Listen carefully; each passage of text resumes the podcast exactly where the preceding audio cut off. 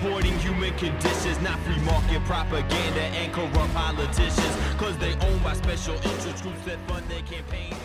Welcome to the Project Censored Show on Pacifica Radio. I'm your host, Mickey Huff. Today on the Project Censored Show, we look back at the past year, at the State of the Free Press, and we'll look at the most underreported and censored stories of this last year. Stay with us for an hour on State of the Free Press.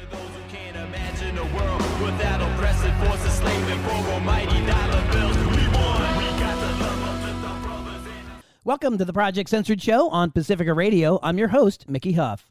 On today's program for the hour, we talk about Project Censored's State of the Free Press 2022, our annual report on unreported stories, underreported stories, and censored news stories is out from the Censored Press.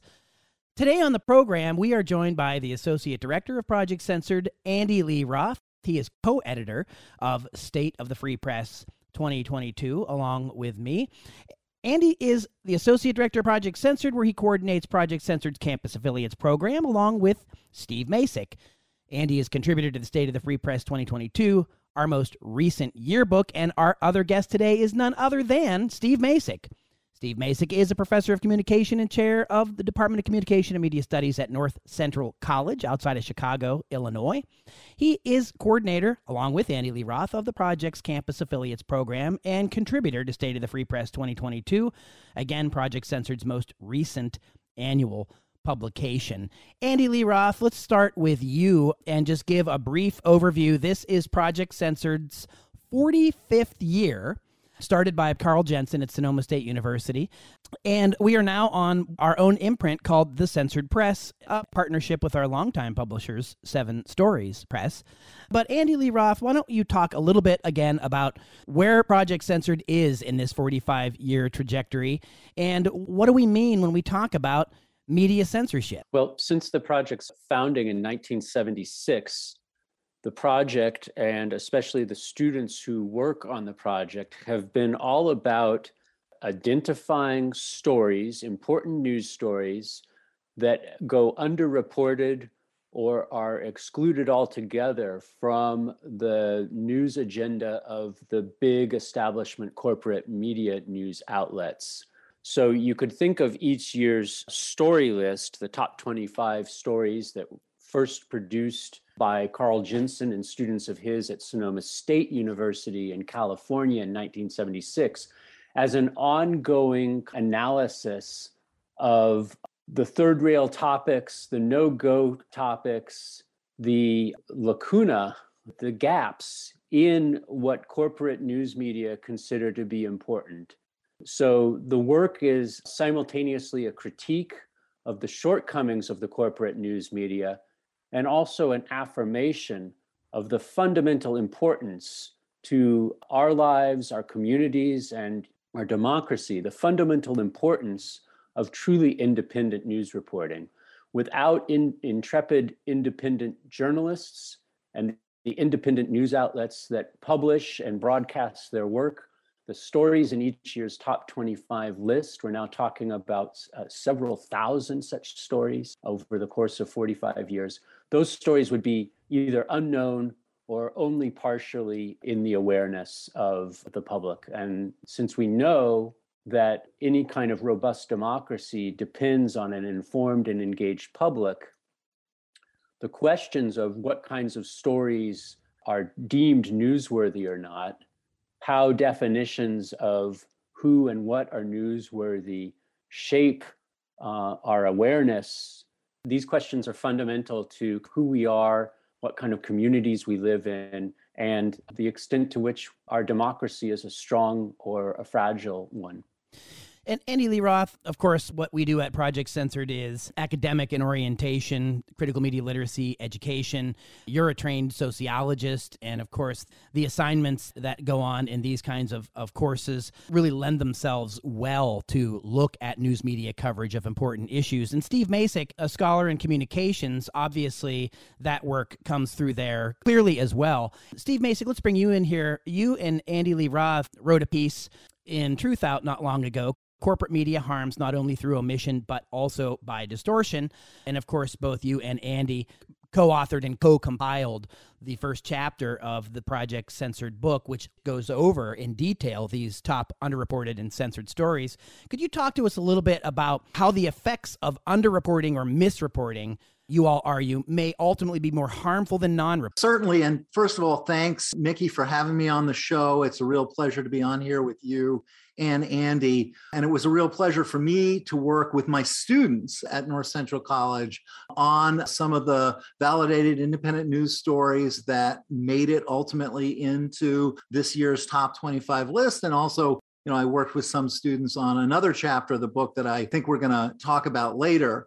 Let me, though, circle back to your question about the harms of underreporting or distortion. The article that Andy and I wrote for Truthout was adapted from the introduction to the top 25 chapter in State of the Free Press 2022. And in that chapter, we try to answer some of the critics of Project Censored who over the years have said, well, some of the stories that appear on the annual list that Project Censored compiles of underreported stories have gotten, you know, some attention from the mainstream corporate media. They may have had an occasional report or even a cover story in the New York Times or the Washington Post.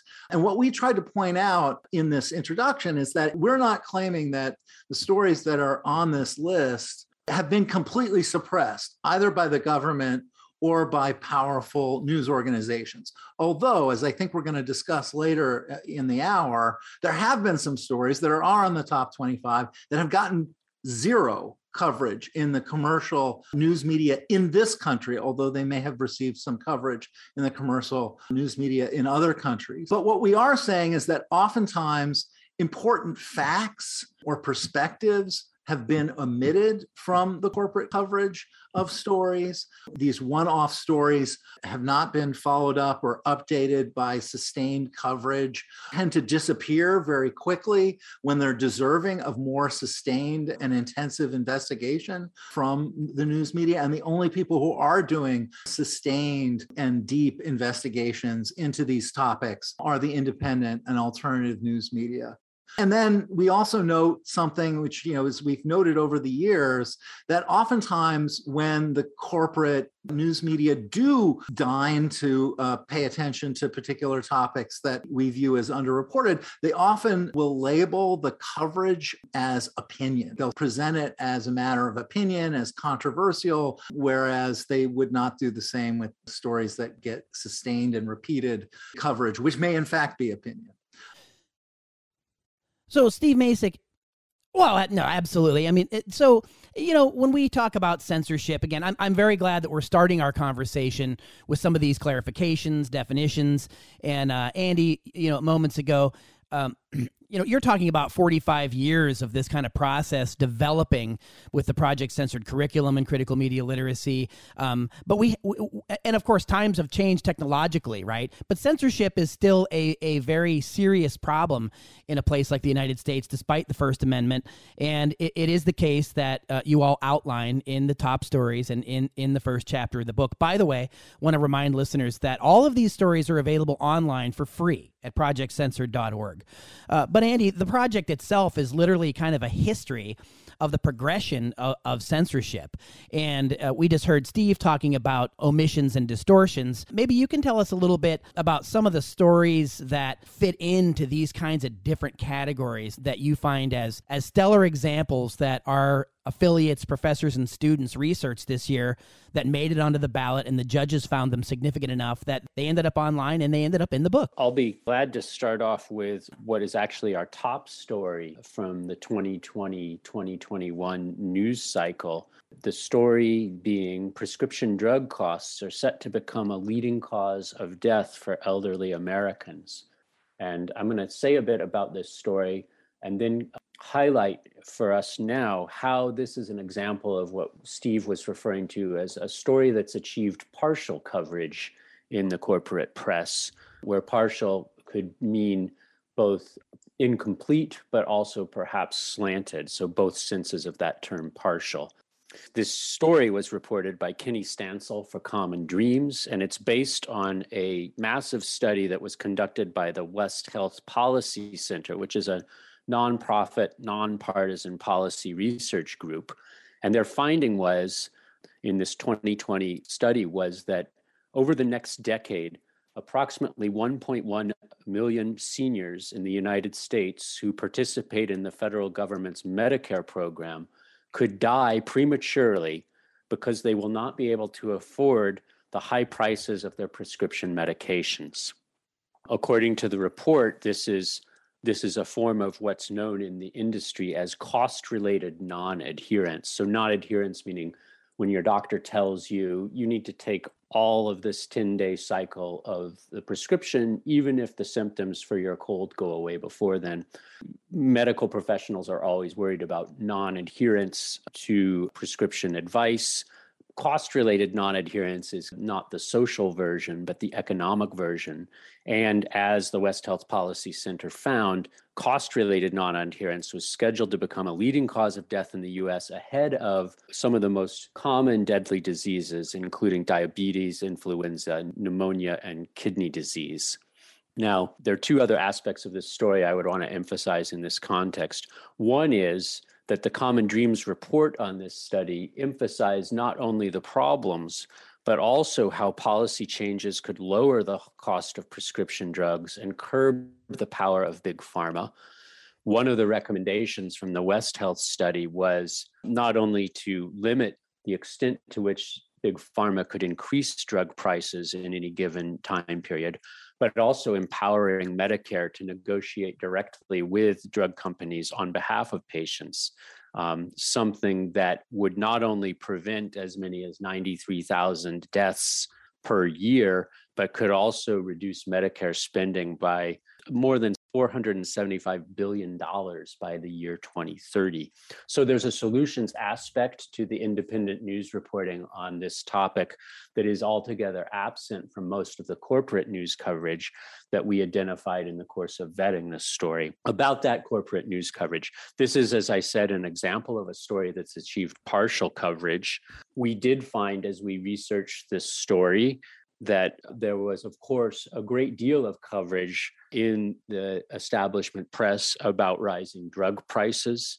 This was topicalized, especially in the election campaign, the 2020 presidential election campaign, where rising drug prices was a concern both in the Democratic and Republican conventions. But what we found as we dug into this story was that the West Health study had been entirely ignored.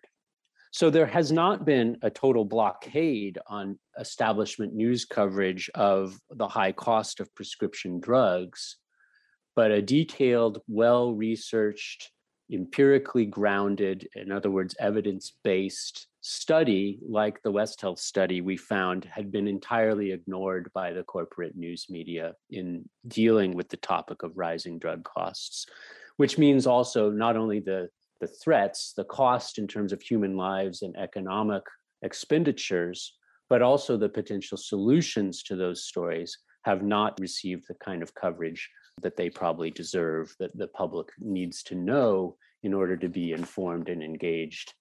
And Andy Lee Roth, that's a pretty significant example of how the corporate press will talk about specific subjects, but they do it in such a partial way or frame the information in a way that key, crucial factual details are left on the cutting room floor. They don't see the light of day. Back to what you and Steve Masick were talking about just moments ago, it's really important to clarify these definitions. Obviously, at Project Censored, there's no way to cover the story that was never published. I don't mean to be cartoonish about it, but some of the criticisms that are leveled are, of course, this story was published. You're citing it in your book. But the problem, as you all lay out really well, is that the corporate media, in serial fashion, tend to omit key details and distort key information. They do it on a regular basis. And that really contributes to an ill-informed public. And then that takes us round full circle to the importance of critical media literacy. We're going to continue talking about critical media literacy, Project Censored, the new book, State of the Free Press 2022, with our guests today, Steve Masick and Andy Lee Roth. We'll continue after this brief musical break. Stay with us. Welcome back to the Project Censored Show on Pacifica Radio. I'm your host, Mickey Huff. On today's program, we are delighted to welcome the Associate Director of Project Censored, Andy Lee Roth. He is the co-editor of 12 editions of the Project Censored Yearbook. He's coordinator of Project Censored's Campus Affiliates Program, a news media research network of several hundred students and faculty at 24 colleges and universities across North America. We are also joined by Steve Masick. Steve Masick is Professor of Communications and Chair of the Department of Communication and Media Studies at North Central College. He is also he also helps co-manage the affiliates program with Andy Lee Roth, and Steve Masick is co-author of Chapter 1, co-editor of Chapter 1 in the book on the top 25 stories with Andy Lee Roth. Later in the program, Steve will talk about what's happened to previous censored stories in a chapter on deja vu.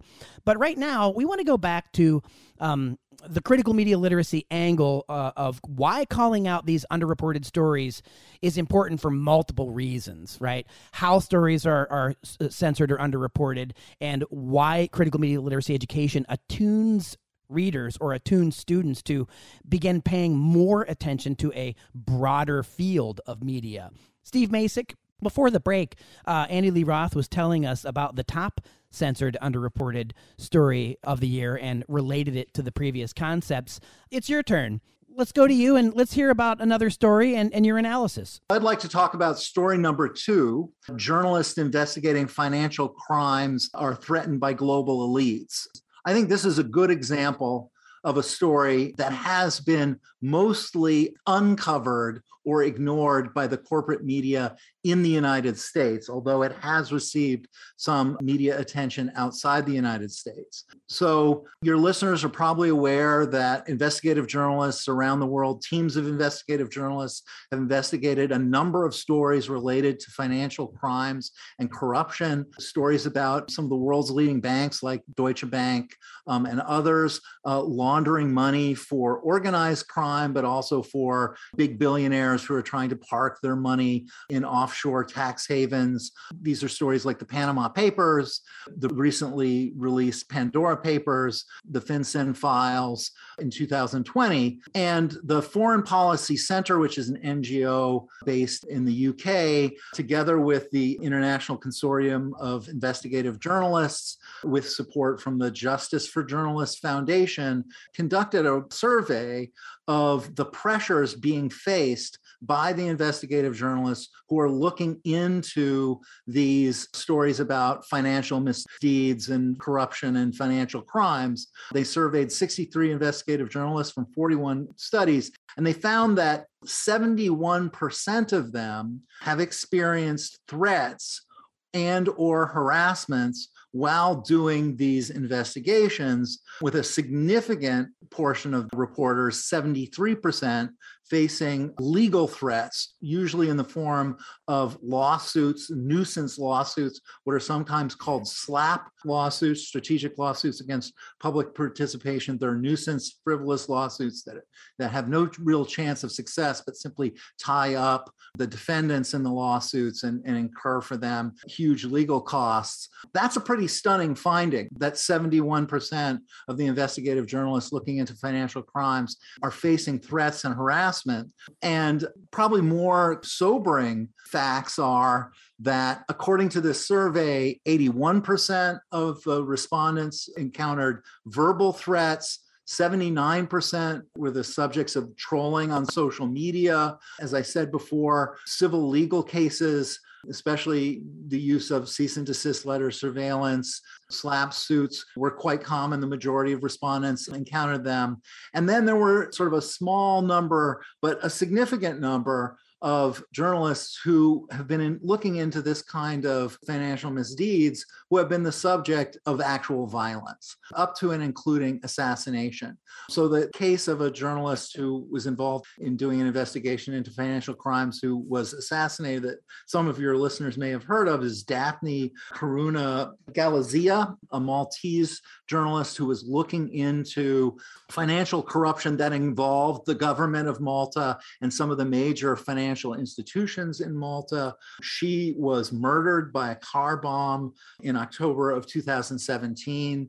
There was a Slovakian journalist who was looking into financial corruption among a group of businessmen in Slovakia who was also murdered. And in fact, some 30 journalists in recent years investigating financial crimes from Brazil, Russia, India, Ukraine, Mexico, and other countries have been murdered since 2017. That, of course, has a deterrent and chilling effect. Now, much more common, though, has been this practice of harassing journalists looking into financial corruption or financial crimes using nuisance lawsuits or slaps lawsuits. And it's no accident that the NGO that looked into this is located in the UK because, as one observer noted, the UK's court system, UK, unlike a lot of countries, including the United States, does not have any anti-slap laws that provide protection for people who are targeted by these kinds of nuisance lawsuits. And as a result, as one observer pointed out, the UK's court system has made the UK into the censorship capital of the democratic world because it's so common for journalists operating in the UK or even that have some kind of dealings with the UK to encounter these kinds of slap lawsuits inside the UK. The most significant one, and then I'll shut up, involves a financial journalist who was, I think, a longtime reporter for the London-based Financial Times, financial reporter Catherine Belton, who was the author of a really interesting 2020 book called Putin's People, How the KGB Took Back Russia and Then Took on the West, which kind of details how all of these people who were close to Vladimir Putin became billionaires, the process by which they became billionaires. In response to the publication of this book, almost every single one of those billionaire Russian oligarchs brought libel suits and other kinds of nuisance lawsuits against Belton. She was just bombarded by one lawsuit after another, including Roman Abramovich, who, if anybody out there is a soccer fan, is the owner of the Chelsea Football Club in London. He brought a libel suit against Belton for mentioning his name in the context of financial corruption in this book. So it is a significant problem.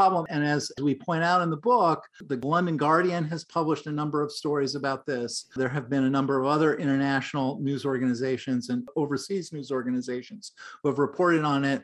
Not a single domestic American news organization has even mentioned it. There was a single story that ran on the Voice of America, which is an American-operated radio network, but is targeted at people outside of the United States. The story that you were just talking about was in The Guardian and also International Consortium of Investigative Journalists, but no coverage here in the U.S. And, you know, Andy Lee Roth, that occasions us to possibly go back to one of the themes here that Steve Masick just brought up was the challenges that reporters face to tell the public about these really crucial and important issues.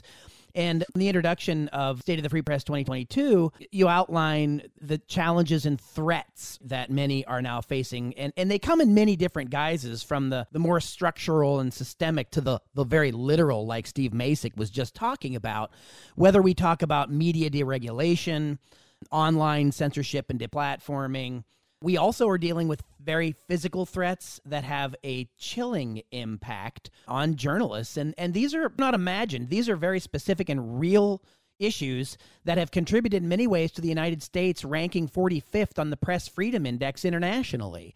Not something to crow about. It's certainly not a we're number one moment in that regard, Andy Lee Roth. And for people who doubt that, journalists, it's just journalists in other countries who are at risk. We're a kind of American exceptionalism. After all, in the United States, we have the First Amendment, which protects journalists and news outlets from government interference. A kind of sobering counterpoint to anyone who is articulating arguments along those lines is the work of the US Press Freedom Tracker, which people can find online. The Press Freedom Tracker is a database of so-called press freedom incidents, which is everything from arrests of journalists and the seizure of their equipment to journalists being questioned by law enforcement authorities of one kind or another, all the way up to and including physical attacks. And the US Press Freedom Tracker documents all these thoroughly and then lists them. So we know, in terms of a quick summary of 2021, US Press Freedom Tracker has tracked 141 assaults of journalists. These are all figures of journalists in the course of doing their jobs as journalists. So 141 assaults, 57 arrests or detainments, 20 journalists or news organizations have been subpoenaed, and there are 36 incidents of journalists having equipment damaged in the course of reporting.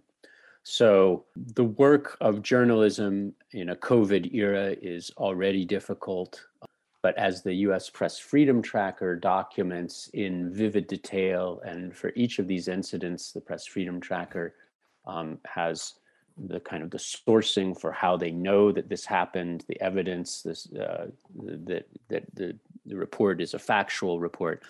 These all indicate how increasingly it's dangerous for journalists to do their job. If we go back to 2020, the two most dangerous beats for US-based journalists were covering election campaign events, where journalists were as likely to be assaulted by members of the public as they were by law enforcement.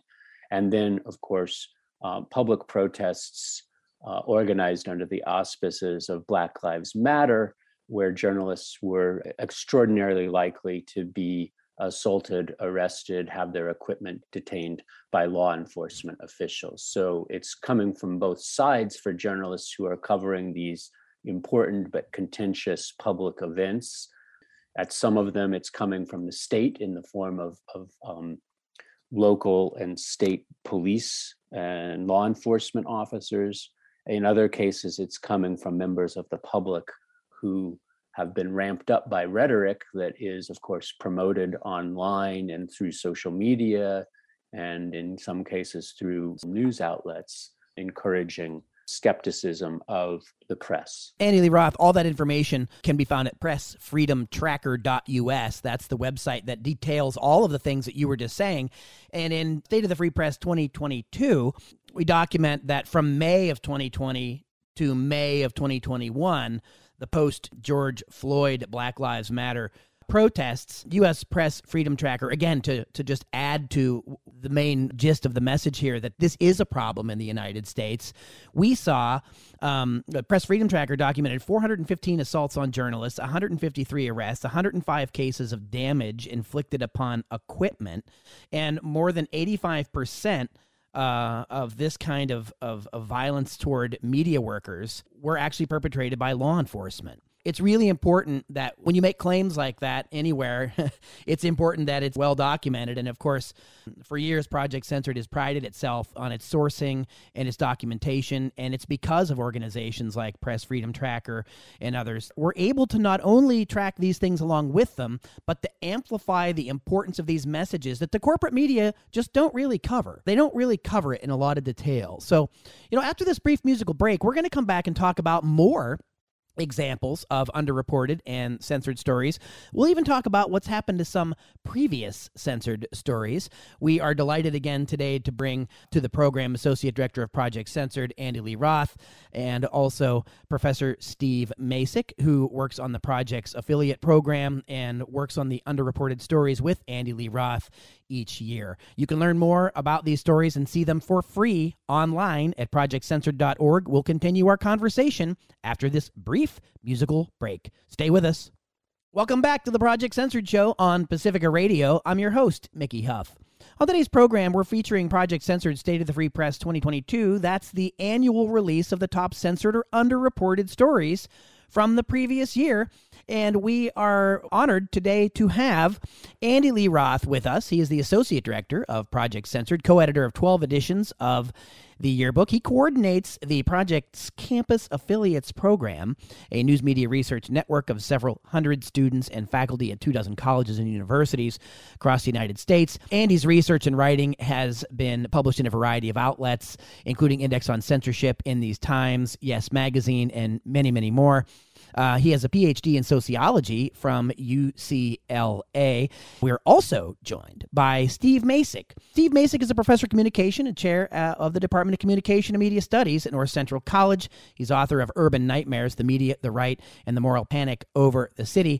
And of course, Steve Masick also works with Andy Lee Roth on the Project's Campus affiliate program, and they work to compile the top censored and underreported stories with students around the country each year.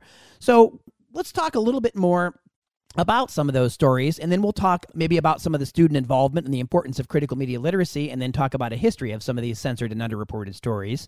But Steve Masick, let's go to you. One of the other stories on the list, a recurring theme, is the way corporate media cover or don't cover issues around labor. So why don't you talk about that? There's some pretty significant activities going on around labor issues in the United States, but one might not know that if they only had a diet of corporate media. Absolutely. And the number three story on this year's top 25 list is the historic wave of wildcat strikes for workers' rights. We're right now living through an unprecedented wave of unauthorized work stoppages. It's probably the largest wave of wildcat strikes in this country since the late 1960s and early 70s, which also had kind of a wave of wildcat strikes.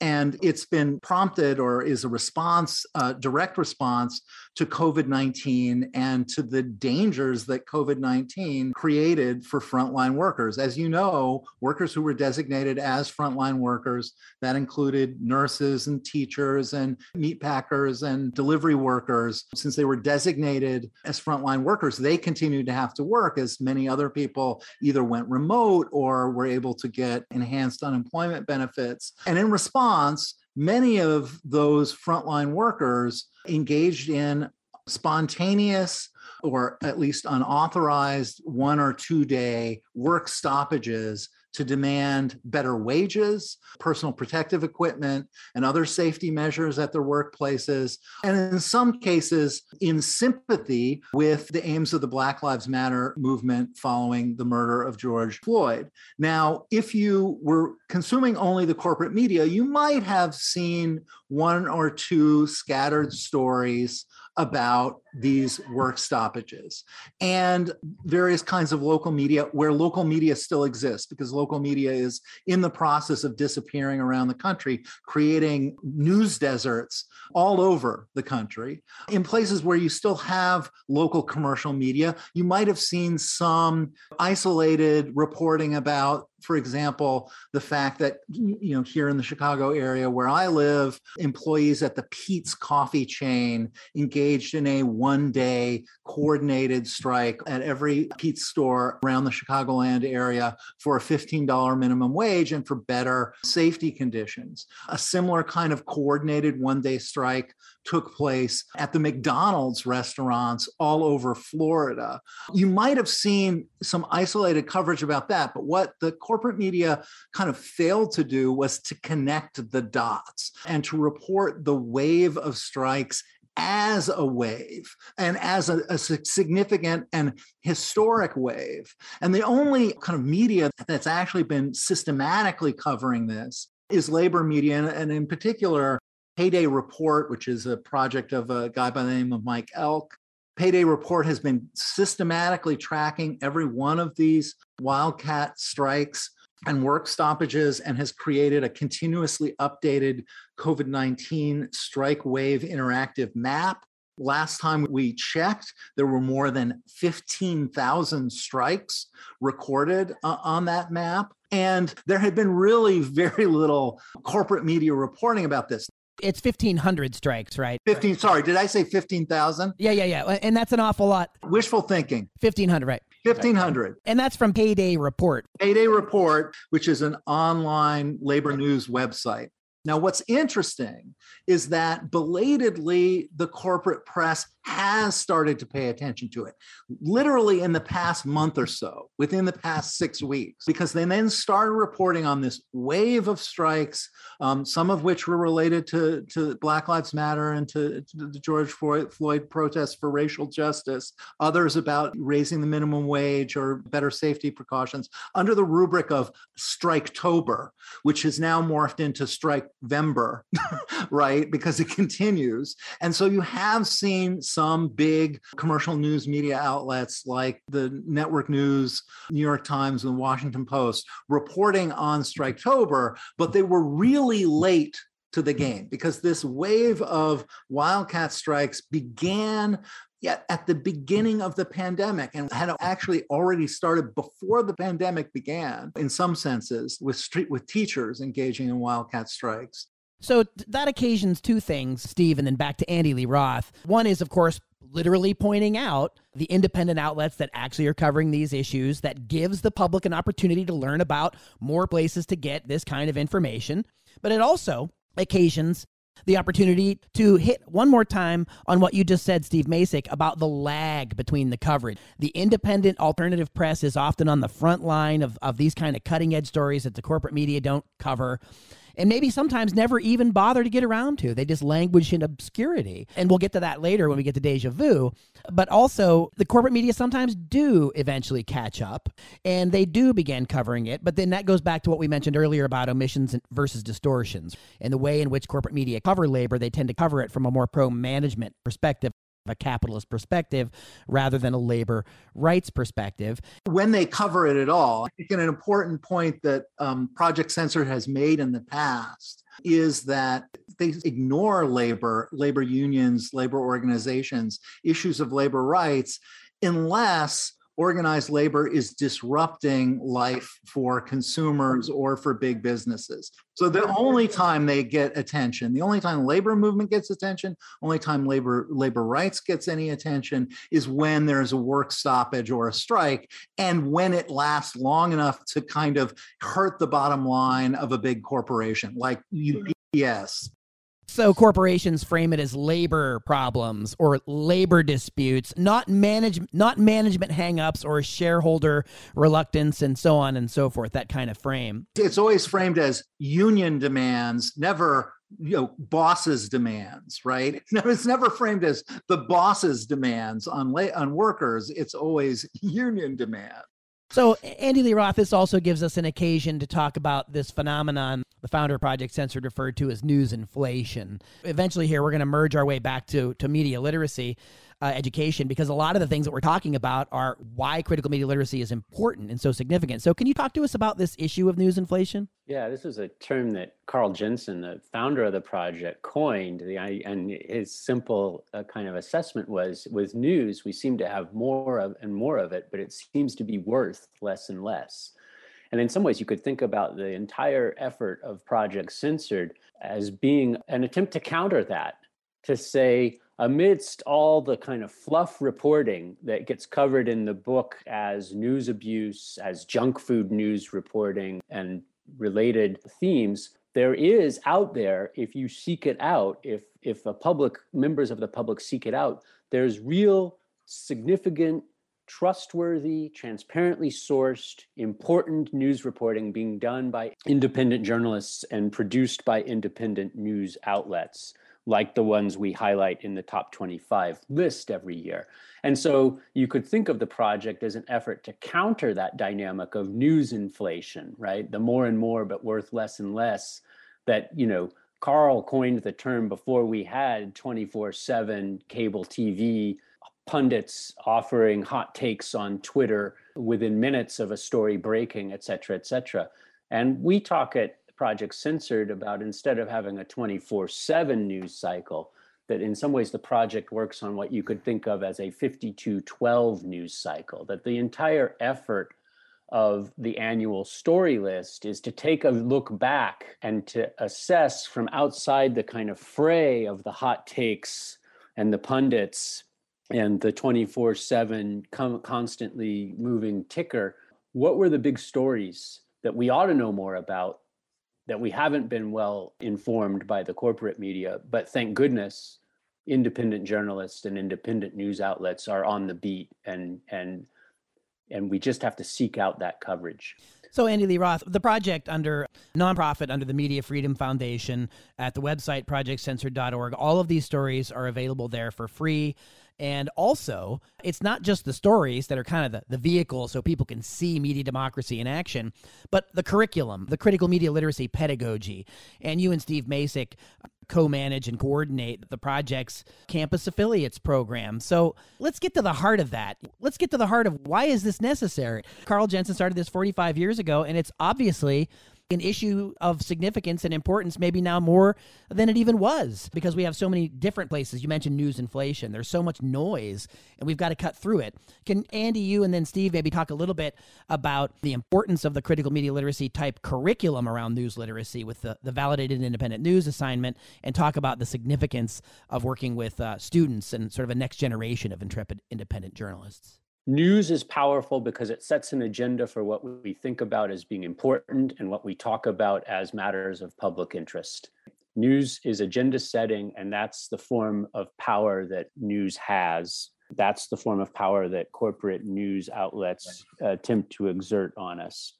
We need to understand that.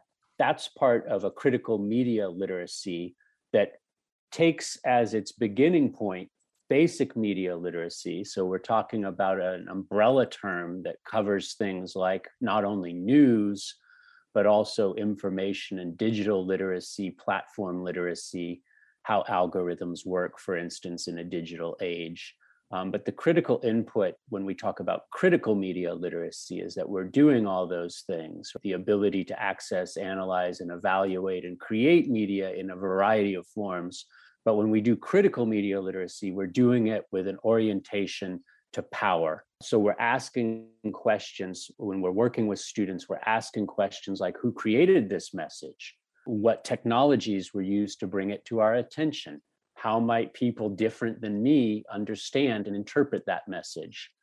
The basic premise that's near and dear to me as a sociologist is that all media messages are in some sense constructed. And so what we're trying to do is to pick apart the factors that shaped the construction of whatever the media message is. In the case of Project Censored, the focus is on news messages, news content.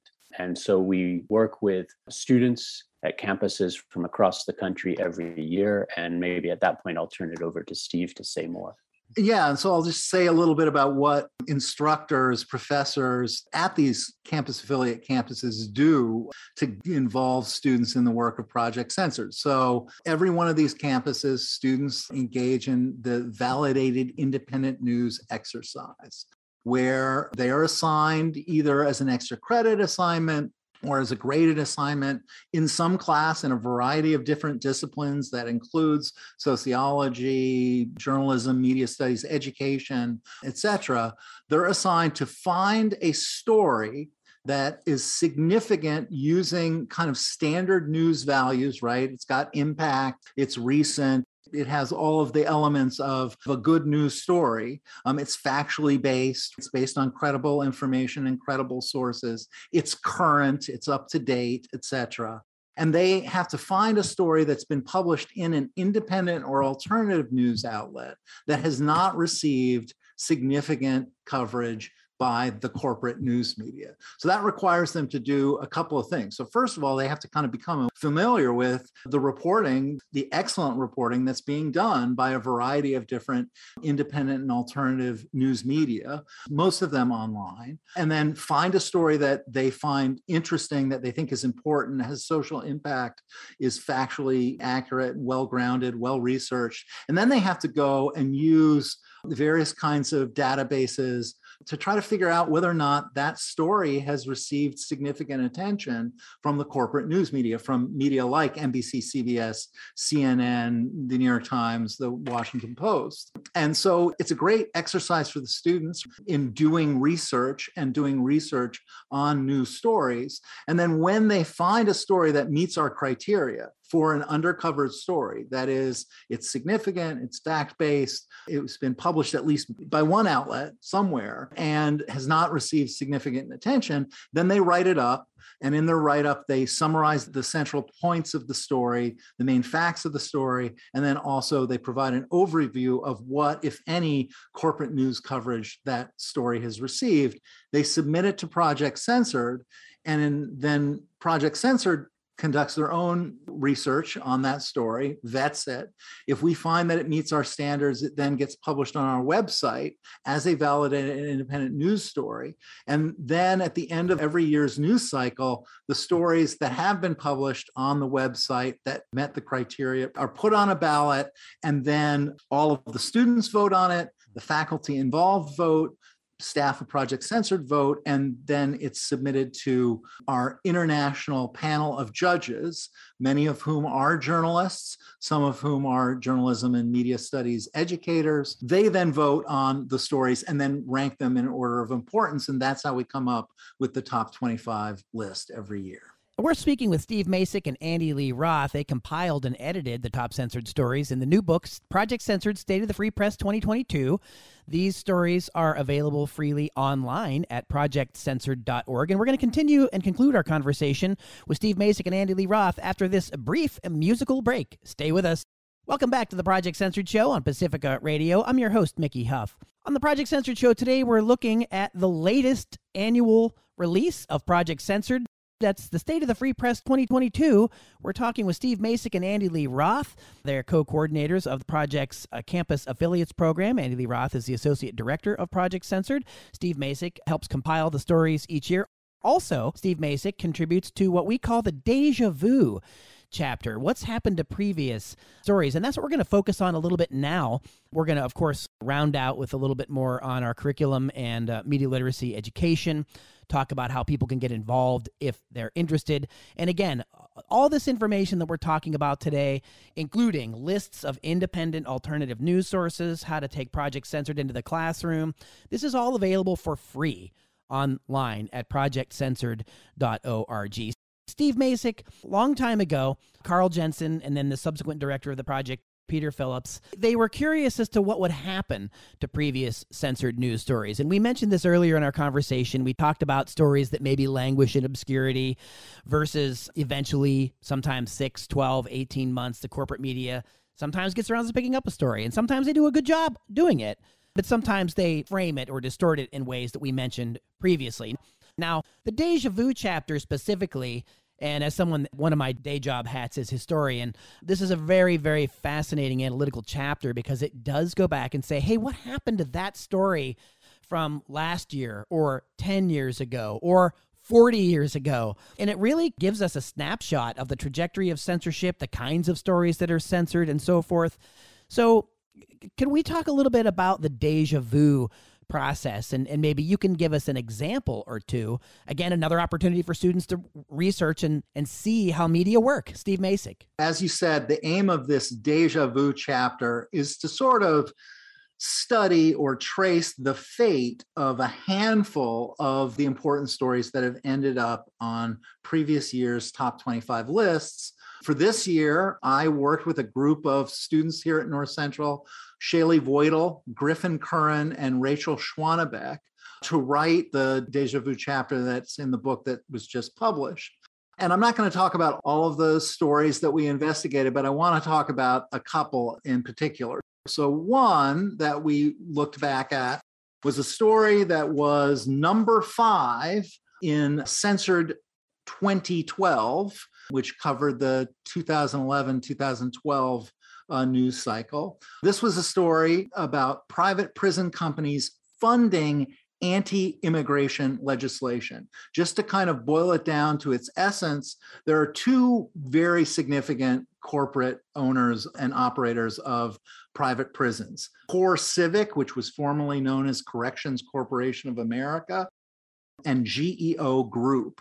And these two big private prison companies, the original story in 2012 underscored, were contributing a lot of money to political campaigns of people in Senate and Congress. And they were also expending millions of dollars a year on lobbying over immigration laws because they had a material interest in seeing that more and more immigrants be detained, because many of the immigrants who ended up being detained by immigration officials would end up being housed in facilities that were operated by these private prison companies. And what the original story pointed out is that by 2013, detention of immigrants for longer than 10 months at a time earned these two corporations approximately $1 billion a year in federal funds. Okay, so moving on to the update. What the update found is that they've only escalated their lobbying and their political contributions to politicians who preside over and pass legislation that directly impacts the corporate bottom line. Now, what the update points out is that at the very end of the Obama administration, the Justice Department announced that it was no longer going to be making contracts with private prison companies, but that actually only affected private prisons that held federal prisoners and prisoners that were being held by the US Marshals Service. It didn't actually affect this announcement that was made at the end of the Obama administration, didn't actually affect immigrants that were being detained by private prisons. And then, of course, when Donald Trump came into office, he expended a huge amount of money on immigration control, something like $4 billion worth. And a lot of it was directed to, and a lot of that money that was spent ended up going into the pocket of these two private prison companies. As OpenSecrets.org reported, that ICE in 2018, during the Trump administration, signed contracts worth more than $450 million with GEO and more than $280 million with CoreCivic.